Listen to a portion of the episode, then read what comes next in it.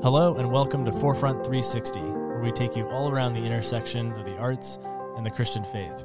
I'm Nate Mancini, I'm one of the founders of Forefront, and today we have a very special episode for you. Earlier this year, we hosted a virtual screening of the short film Identity, the Andrew Nemer story. It was an official selection of the Justice Film Festival, and it journeys with Andrew Nemer, an internationally known tap dance artist, as he navigates the seminal question, who am I? The film joins Andrew as he navigates being the only son of immigrants, a trusted keeper of the oral tradition of tap dance, and a follower of Jesus Christ. Through many challenges, we see Andrew as he literally dances his way through questions about family, ethnicity, race, art, community, and where one's identity really comes from. So at the virtual event, we watched the film together and then did a Q and A session with Andrew. Well, unfortunately, I can't show the film on the podcast now. What I can do is play the audio from the trailer so you can get a sense of what the film is about. And then I'll play the Q and A that I did with Andrew. I hope you enjoy. If you believe in the idea that things can change the world, then tap has the power to change the world. Andrew Nemer has been hoofing almost as long as he's been walking. Is Andrew J. Nemer? Just one second, put your hands together and welcome Mister Andrew Nemer! Andrew is really quite a miraculous dancer. You know, I, I sort of knew it from Reputation, but I hadn't actually experienced it. I fell in love with Andrew when he performed for his TED Fellow talk. If there was a way to credit a PhD in tap dance, it would be it.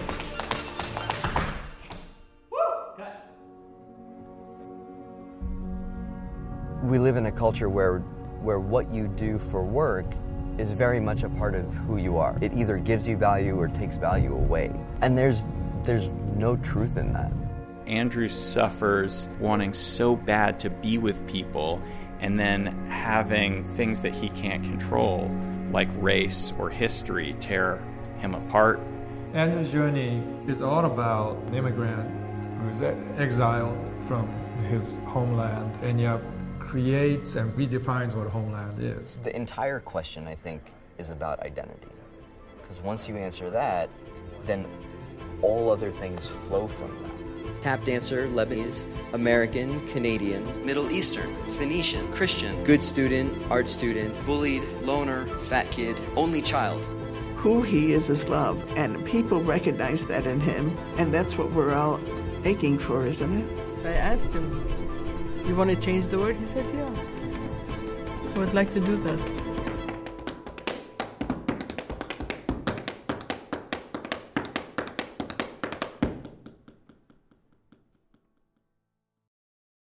Andrew, my first question, uh, I'd like to ask you a little bit about how you and the Windrider team uh, went about making this film.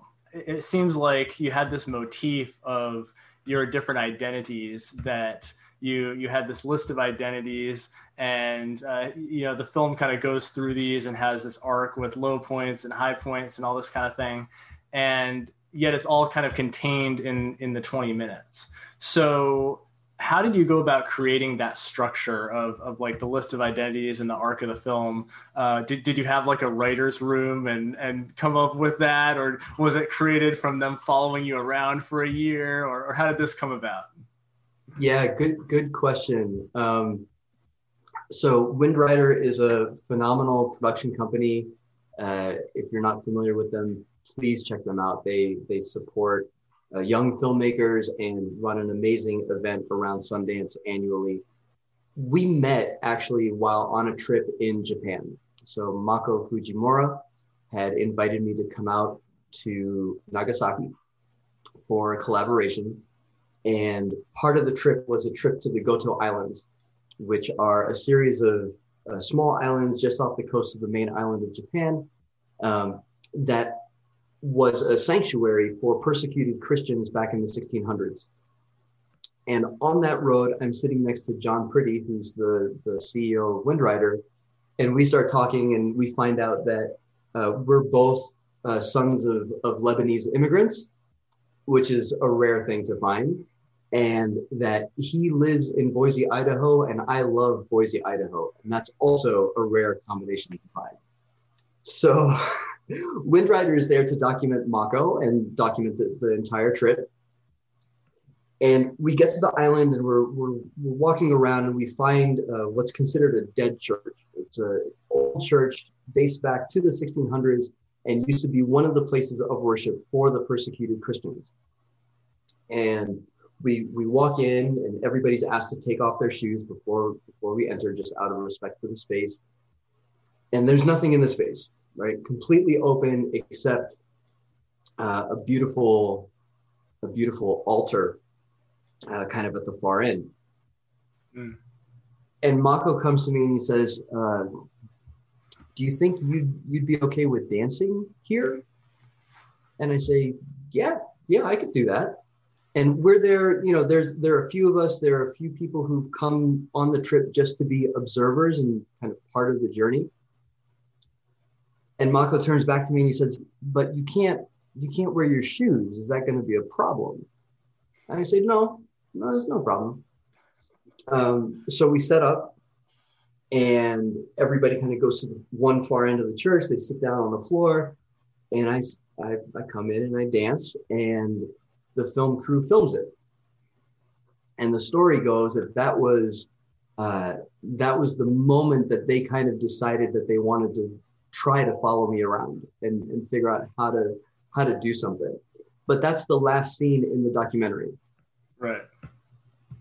And very soon after that, I had the opportunity to do a workshop of the solo show called Rising to the Top. Invited the team to New York and said, hey, we're doing this thing. I think it might be a good idea to, to get it on film because it's all the stories in one place. Yeah.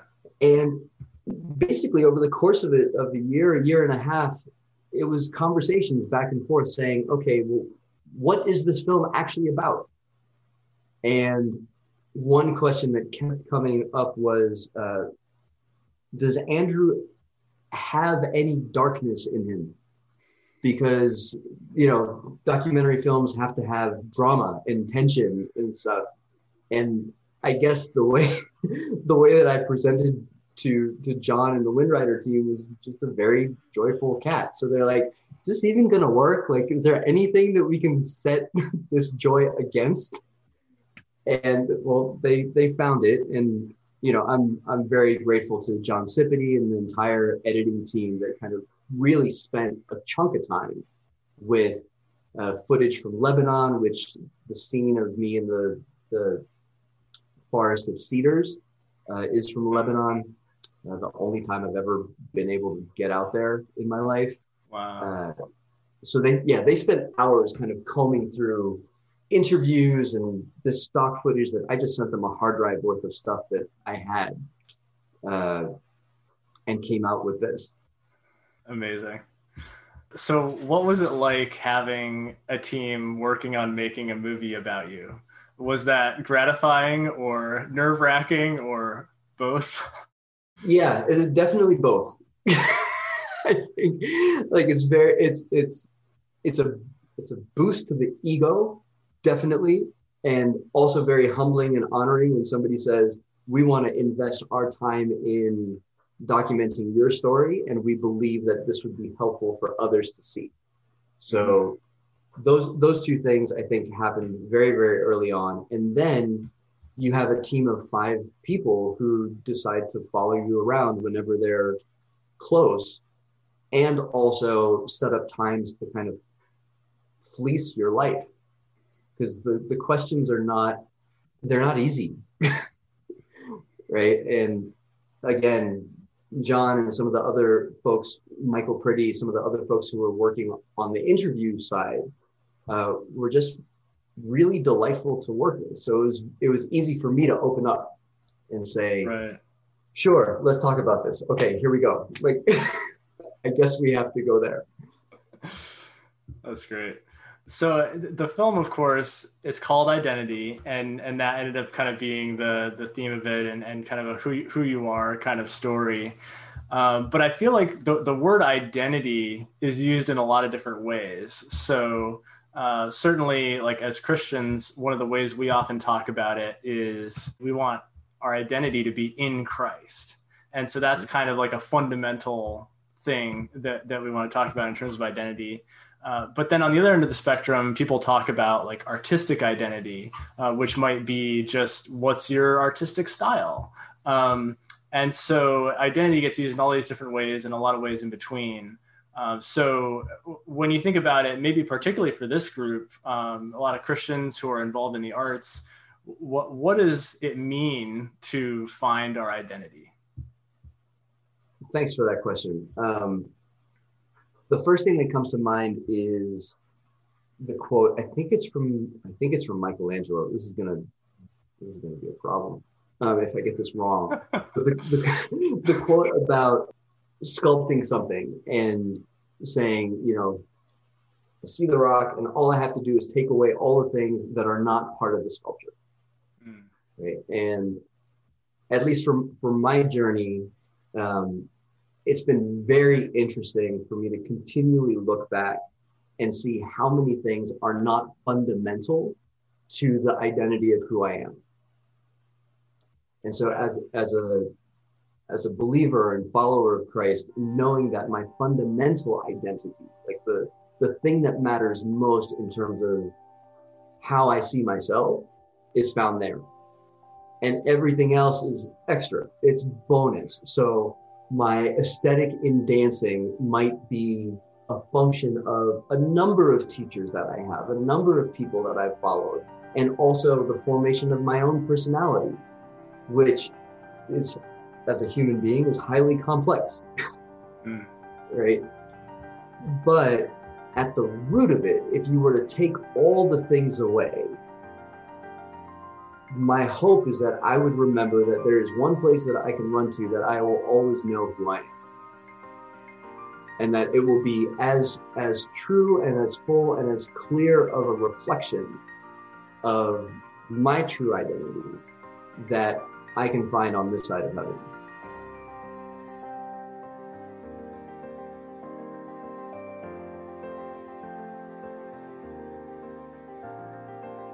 I think you know, the film takes us through a lot of ups and downs in your life. And, and I think particularly what uh, you went through with Savion and, and that kind of, uh, that rejection and that break in friendship and community that we saw in the film. And I have to believe that kind of coming out of that, that there must have been this, this break in confidence and friendship and community. Uh, and then coming to the place where you are today, Uh, you've had to kind of rebuild that, rebuild that that confidence and that trust, and rebuild community. And and at one point in the film, you're even described as an embodiment of love, uh, happening in the context of a community. So, uh, yeah. Could you talk a little bit about just your your journey to to kind of coming back to that uh, trust in community and finding that again? Yeah, that's that's a daily work for me. Um, Actually, and I'm I'm continually learning how much of an impact uh, that that event and you know my experience of that event uh, had on me. You know, even though I was I was sixteen, so I was you know older, but I was still still very much being formed. Um, thankfully, in two thousand one, uh, so this is. You know, the noise funk thing happened around nineteen ninety-six, ninety-seven. And then in two thousand one, um, I had, I was in my senior year of college. Like I finally thought that I had gotten over, felt like in a, in a good place with all those things. Uh, Savion gives me a call and invites me to a gig. He's like, are you, are you free this January? And I'm like, yes, of course. Didn't even think about it twice. And that, that led to three years of working with him in a new company that he was forming called Tie-Dye, uh, which eventually also disbanded and kind of everybody went their own way. Uh, but I, at least for me, that felt like a moment of reconciliation. Um, mm-hmm.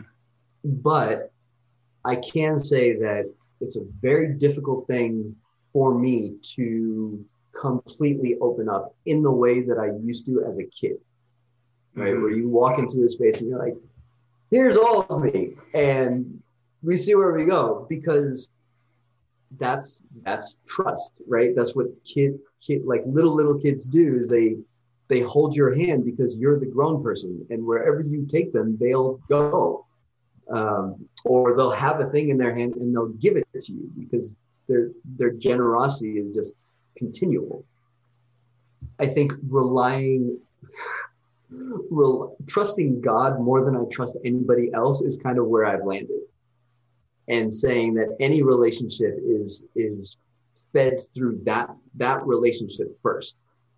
Right. And it's it's placed me in a place where, as I as I get to know more people who operate in that way, the relationships are a lot more healthy. They're like, everybody's holding each other very softly and very carefully because we're honoring each other's place and our journeys, and curious about kind of what God is doing in each person's heart and where they're leading, but not saying, not imposing a particular view on a person.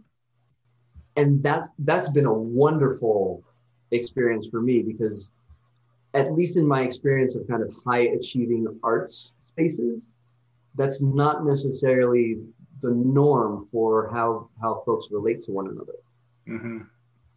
Yeah. And, and one of the things you were telling me about recently, um, speaking of high performing art spaces, you were saying how uh, our artistic practice can, can inform personality. And you've seen ways in your life where your practice informs your personality.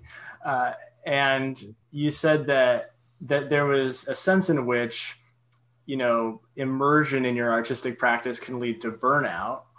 Uh, and yet healthy artistic practice can also be this beautiful way of communing with God.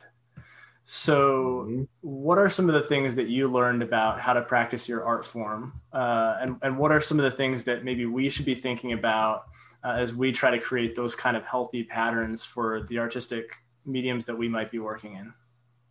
Yeah, that's a great question. Uh, so what I've what I've come to understand is that every every art practice um, has its thing, right? Like there are particular senses that are amplified and honed and are sharper uh, depending on the practice that you're in. Um, and there are particular experiences that you're your body literally gets used to because of the time and mode that whatever practice you're involved in has. Mm-hmm. So as a tap dancer, my body has gotten used to excessive amounts of exertion over time, um, sometimes very, very short amount of time and sometimes longer. Uh, you know, average rehearsal uh, when I was working with Savion was three hours, and we would often go three hours, break for an hour, and that's just for food, and then another three hours. So you're looking at a, at a six-hour day. Mm. And so a normal pace of life, or like a pace of life that is n- not that, right? That is more common to to other other people, becomes harder to actually engage with or understand, or there's so many things that come up in my body because of the habit of the practice that I have. It is like, if you're not doing so much, something's wrong. It doesn't, it doesn't know that that's, that's part of the deal. It's just because the context of the rehearsal or the performance is, this is the right thing to do. Mm-hmm. Right. So anything other than that becomes wrong or or not doing enough, especially uh, in my case, I grew up in a in a context where uh, high engagement and high exertion was uh, valued, and if ever you were kind of slacking off, and slacking off was like doing everything but not to one hundred ten percent, uh, was demeaned. And so what what I've come to is really having to be very clear with myself about when I'm dancing and when I'm not dancing. Mm. And realizing that I have to I have to have multiple modes of engagement. And it's not me like code switching or being multiple people. It it is literally saying to my body, there are different ways of existing over the course of the day. Mm-hmm. And I don't have to come to an empty tank at the end of the day and necessitate an ice bath or soaking my feet in Epsom salt just to think that I've I've done everything correctly over the course right. of that day. Um, and that's that's super freeing. It's it's challenging because I've got, you know, thirty-seven years of tap dance habit under my belt. And so working working out of that, right, to a place where I don't feel like that standard is the thing I have to hit every day, mm-hmm. uh, is a legitimate challenge. And so I, I pose that to to any practice or any any person who has a dedicated practice against knowing that most practices can be spiritual disciplines. Like they're disciplines of engagement. And so understanding that, uh, you know, we can be in conversation with God while we're in our practice, trying to see what comes through us or what, because they are heightened forms of expression. Mm-hmm. And so they can be seen as just other forms of language that would need interpretation for them to be valuable for people who are outside of the form. But uh, for those for those who are inside of the form, can be a really fun way of, of communicating. Right. Andrew, near the end of the film, there's this, I think, a, a amazing moment when uh, you say that your dance now is more about dancing and just having joy in the presence of my Lord um, than it is about trying to work out anything. And uh, of course, the sequence embodies that really well that you talked about, where you're you're dancing in the church barefoot, uh, where it's it's not about having a big audience. Uh, it's not even about the sound of the tap shoes. And I think um, for a lot of us as creators, we get caught up in this idea of having to to make our work successful or marketable or even just seen.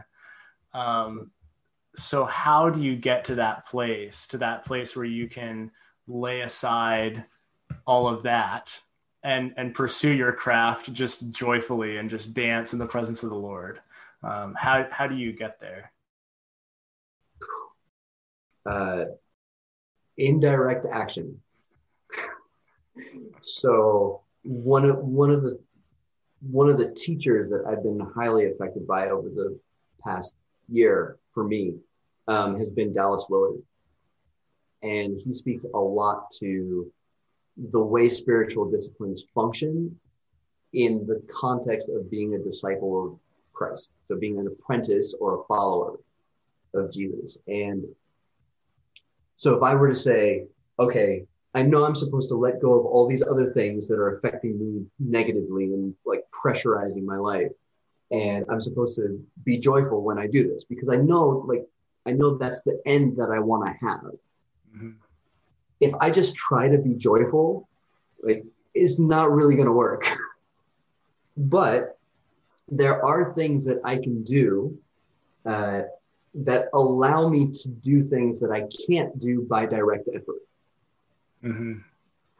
And so what I've found is spending time trying to listen to God. So that's essentially spending time in silence, which is the opposite of, you know, being a musician in that, in that practice. Mm-hmm. Has allowed me to enter the space of dance without having my thoughts clouded so much with the things that I want to have happen in the room with my shoes on, right? Not practicing. The discipline of abstinence with regards to my practice has allowed me to come back into the room and say, I wonder if this is going to work, mm. right? Because I can't, I can't trust the the practice that I have to ha- to get the output. Mm-hmm. My trust has to be somewhere else. And then when I come when I come back to, you know, consistent rehearsing and and things like that, I can hedge against trusting my effort put the effort in, get the time in, make sure you, you do the checks that you know on the on the vehicle that you have for the craft work, but the trust is elsewhere. Mm-hmm. And I think that's coming to a place where where that is a, like a larger understanding for me, um, has allowed me to to trust God for all the things that I would normally trust my craft or my marketing or, you know, like whatever aspects of the freelance life can kind of grab our attention and say, well, there's a system that would solve for this and you'd be able to make this much money. And then you'd have time to spend on your craft. And like you, you try and build this wonderful, perfect thing. And you start trusting that thing, which really boils down to trusting the thing that you made as opposed to trusting the person who made you.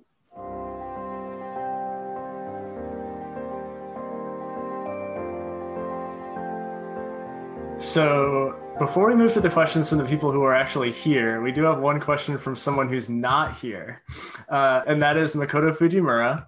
Uh, he was actually featured in the film, and Andrew, you recently asked him uh, a question on our podcast about what he does for fun, and he yeah. said we should turn it around and ask you that exact same question. So, so Andrew, uh, what do you do for fun? Oh, wow. Uh... Touché. Okay. Uh, good one. Wow. Uh, I I love learning. I I really do. So I I try and dive into um, to something that's gonna gonna feed my brain, uh, feed my mind. I also really enjoy sleeping. That's a that's like a practice for me. Um, and I enjoy conversations. I I love having like really, really fruitful conversations. But so, okay, all those things end up feeling like uh, like professional development or personal development things at some point, right? Mm-hmm. So for fun, I, f- I find myself, you know, doing really menial things that have no no possibility of being caught as being developmental in any way, shape, or form, right? So uh, I like organizing, just like putting things in a place where they look really good, um, and like my my my sight can calm down because everything's in its nice place. Um, laundry is kind of like that for me, right? It's yeah. like I'm.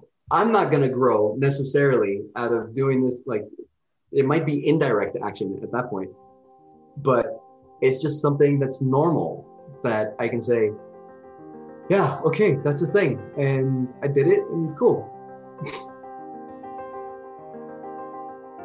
Before we close, I did want to ask, uh, one of the, the audience members asked if your film was available to uh, watch later or to share with others. Um, if anybody wanted to share the film with their friends, um, would they be able to do that? Yeah, right now, the, the way that the film is kind of spreading out is through hosting screenings like this. And the, the ability to host is open to anybody.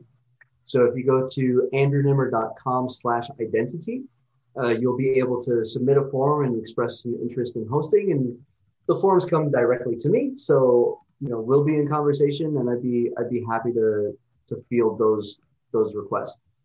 Excellent. And if anybody wanted to uh, ask further questions or just get in contact with you or follow your work, anything like that, uh, what's what's the best way for them to do that? Sure. andrew nemer dot com is the website. Uh, I have an email list that you can subscribe to there. And I'm on most of the social things. I'm not on all of them, uh, but Facebook and Instagram at Andrew J. Nemer, middle initial J.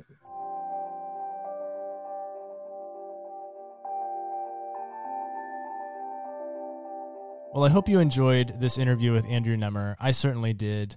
And if you want to follow up on anything you heard today, please feel free to contact Andrew as he described, or reach out to us at Forefront, either by email, which is info at forefront festival dot com, or on Instagram at forefrontfest, or any other social platform.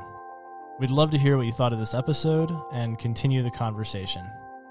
Until next time, keep pursuing authentic faith and excellent art.